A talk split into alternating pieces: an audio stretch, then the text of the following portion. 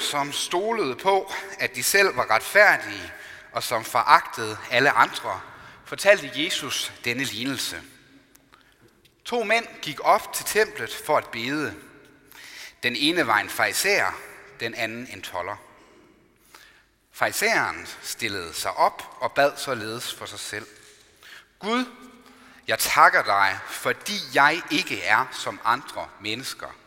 Røvere, uretfærdige, ægteskabsbrydere eller som tolleren der. Jeg faster to gange om ugen, og jeg giver tiende af hele min indtægt. Men tolleren stod afsides og ville ikke engang løfte sit blik mod himlen, men slog sig for brystet og sagde, Gud, vær mig sønder nådig. Jeg siger jer, det var ham, der gik hjem som retfærdig, ikke den anden. For enhver, som ophøjer sig selv, skal ydmyges, og den, der ydmyger sig selv, skal ophøjes. Amen.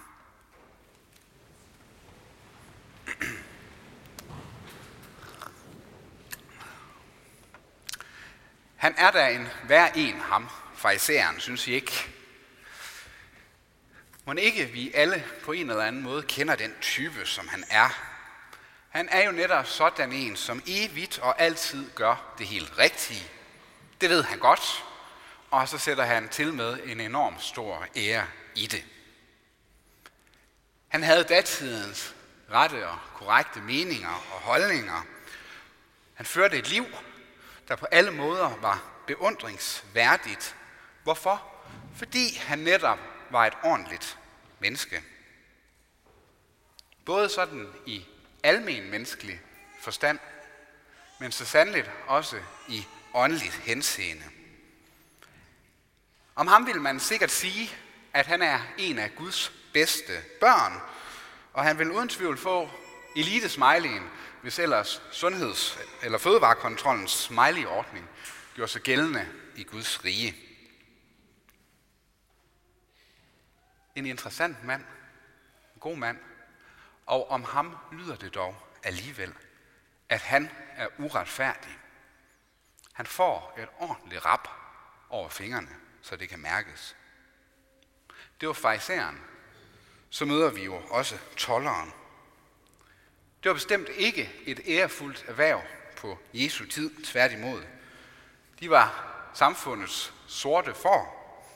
De var upopulære, uhederlige, bedrageriske, uretfærdige i deres omgang med mennesker, og værst af alt, så stod de i ledtog med den romerske besættelsesmagt. Svarer vel sådan cirka til at være værnemager under nazismens, eller nazisternes besættelse af Danmark, eller måske mere aktuelt, en narkobagmænd, bagmand, der igennem lyssky forretningsmetoder tjener styrtende med penge på andres ulykke. Altså i bund og grund, det man nok vil betegne som en slem og ret frastødende type. Og overraskende nok, så lyder det om ham, at han er retfærdig. Han får et klap på skulderen. Ja, der er sandelig forskel på fejseren og på tolleren. Det interessante er ellers, når vi hører den her lignelse sådan i første omgang, så ved vi jo godt, hvem af de to, som vi sympatiserer med, og som vi måske også sådan identificerer os med. Det er da tolleren. Hans ydmyge tilgang til Gud. Han ved godt, der er lidt snavs i hjørnerne, og han har fået faret lige rigeligt ind under gulvtæppet. Gud vær mig sønder nådig. Han forstiller sig på absolut ingen måde. Farisæren derimod, ham opfatter vi som en selvglad og selvoplæst hykler. Ham vil vi ikke ligne. Nej, nej, kære menighed. Godt vi da ikke er som de fariserer. Men lad I nu lige mærke til, hvad det egentlig var, der skete. Lad I mærke til, at tolleren i os fik blæst sig op på akkurat samme måde, som farisæeren gjorde. Tak Gud, at jeg da ikke er som den selvoplæste farisæer. Og det er netop det drilske ved Jesu lignelser. Bedst som vi tror, at pillen den gælder alle andre, så falder vi direkte i fælden. Fingeren peger også på os. Vi glemmer af til, at det mål, vi måler andre med, det skal vi også selv måles med. Så der sker det i det øjeblik, at vi løfter os selv op på en pedestal og tror, at vi har det mindste at komme med i forhold til Gud, og at vi i hvert fald er lidt bedre end naboen, så styrtes vi ned fra den her høje trone. Den, der ophøjer sig selv, ja, han skal ydmyges, og den, der ydmyger sig selv, skal ophøjes, lyder Jesu ord. Og her tror jeg, vi har nøglen til at forstå, hvad det egentlig er, Jesus vil sige til os i dag. Lignelsen er fortalt til nogle, som stolede på sig selv, på deres egen retfærdighed, og som foragtede alle andre, slet og ret. Og det er jo lige præcis det, som Jesus skoser farisæren for i den her selvlovprisning af en bøn, han sender op til Gud.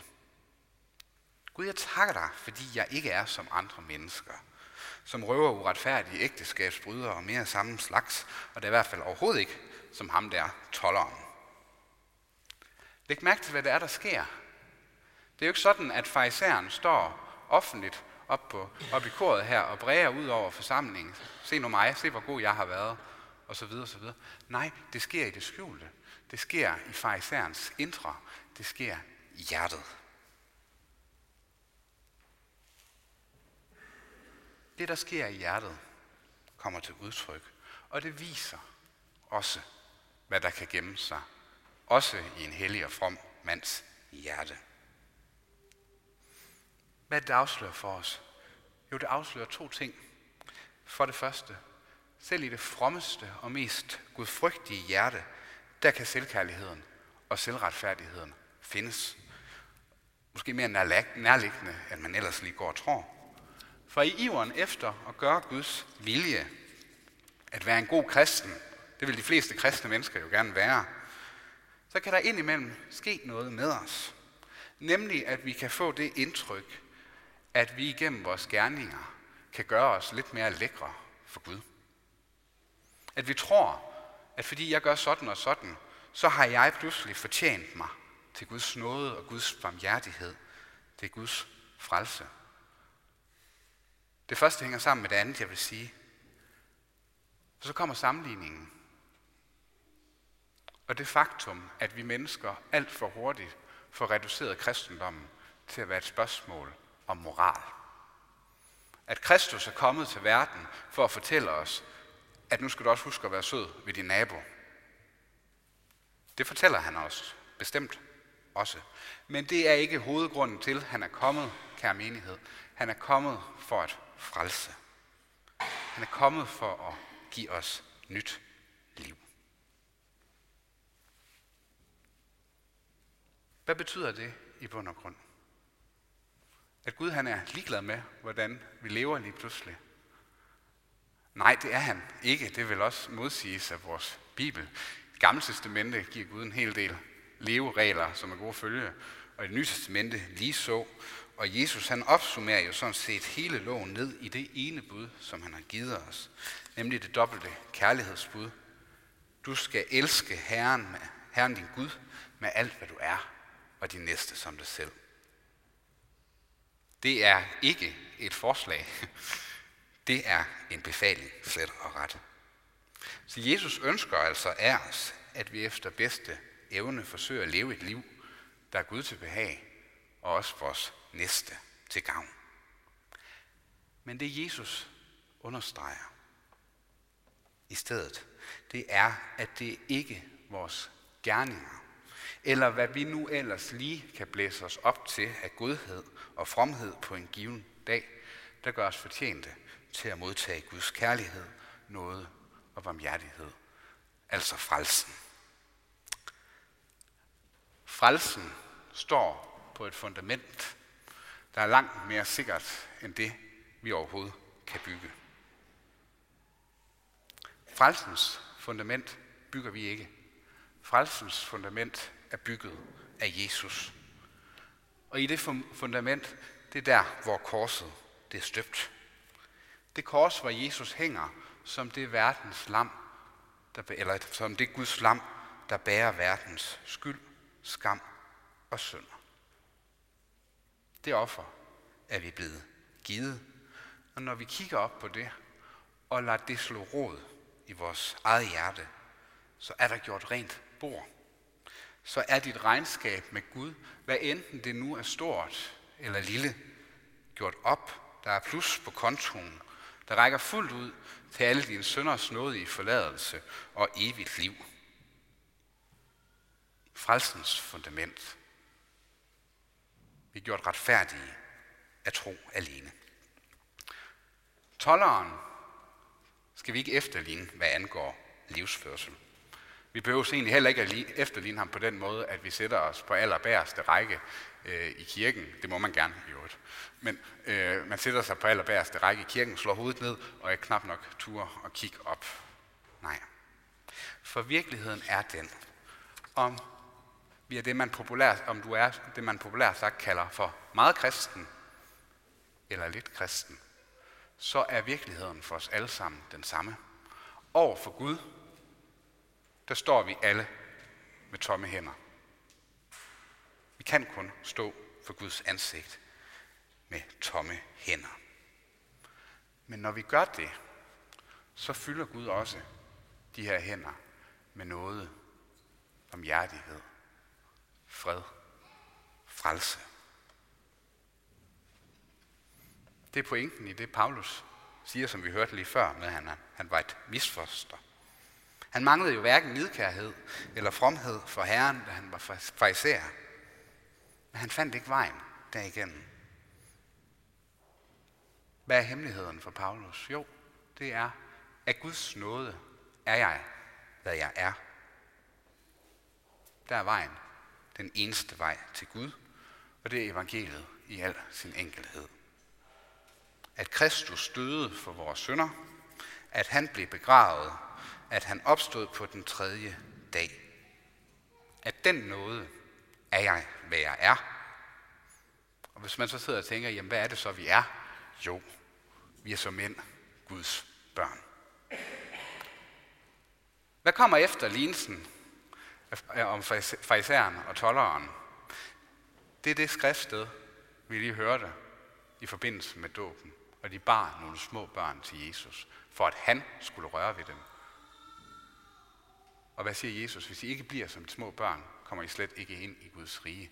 Det handler ikke om, at vi skal blive barnagtige og være uforstandige.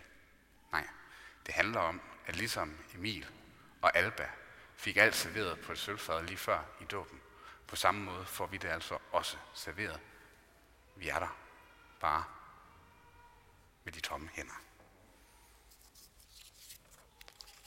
Og med de her tomme hænder, der vil Gud også skænke os det, som vi har brug for, både til dagen og vejen. Og os derigennem lede os på den vej, hvor vi arbejder med de ting, som vi godt kunne trænge til at få arbejdet med. Stødet i hjørnerne og det, vi nu engang har fået faret ind under gulvtæppet. Men fundamentet, frelsens fundament, ligger ikke der. Den ligger i, hvad Gud har givet dig. Ære være faderen, sønnen og helligånden, sådan som det var i begyndelsen, således også nu og altid og i al evighed. Amen.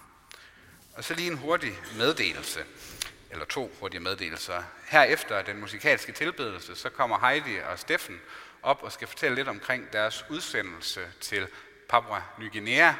Øh, så øh, de får ordet umiddelbart derefter. Øh, Heidi og Steffen øh, er et øh, par sammen med deres øh, to piger, Lisa og Maria, der skal udsendes som missionærer. Så dem kan vi lige glæde os til at høre, hvad de har at sige bagefter.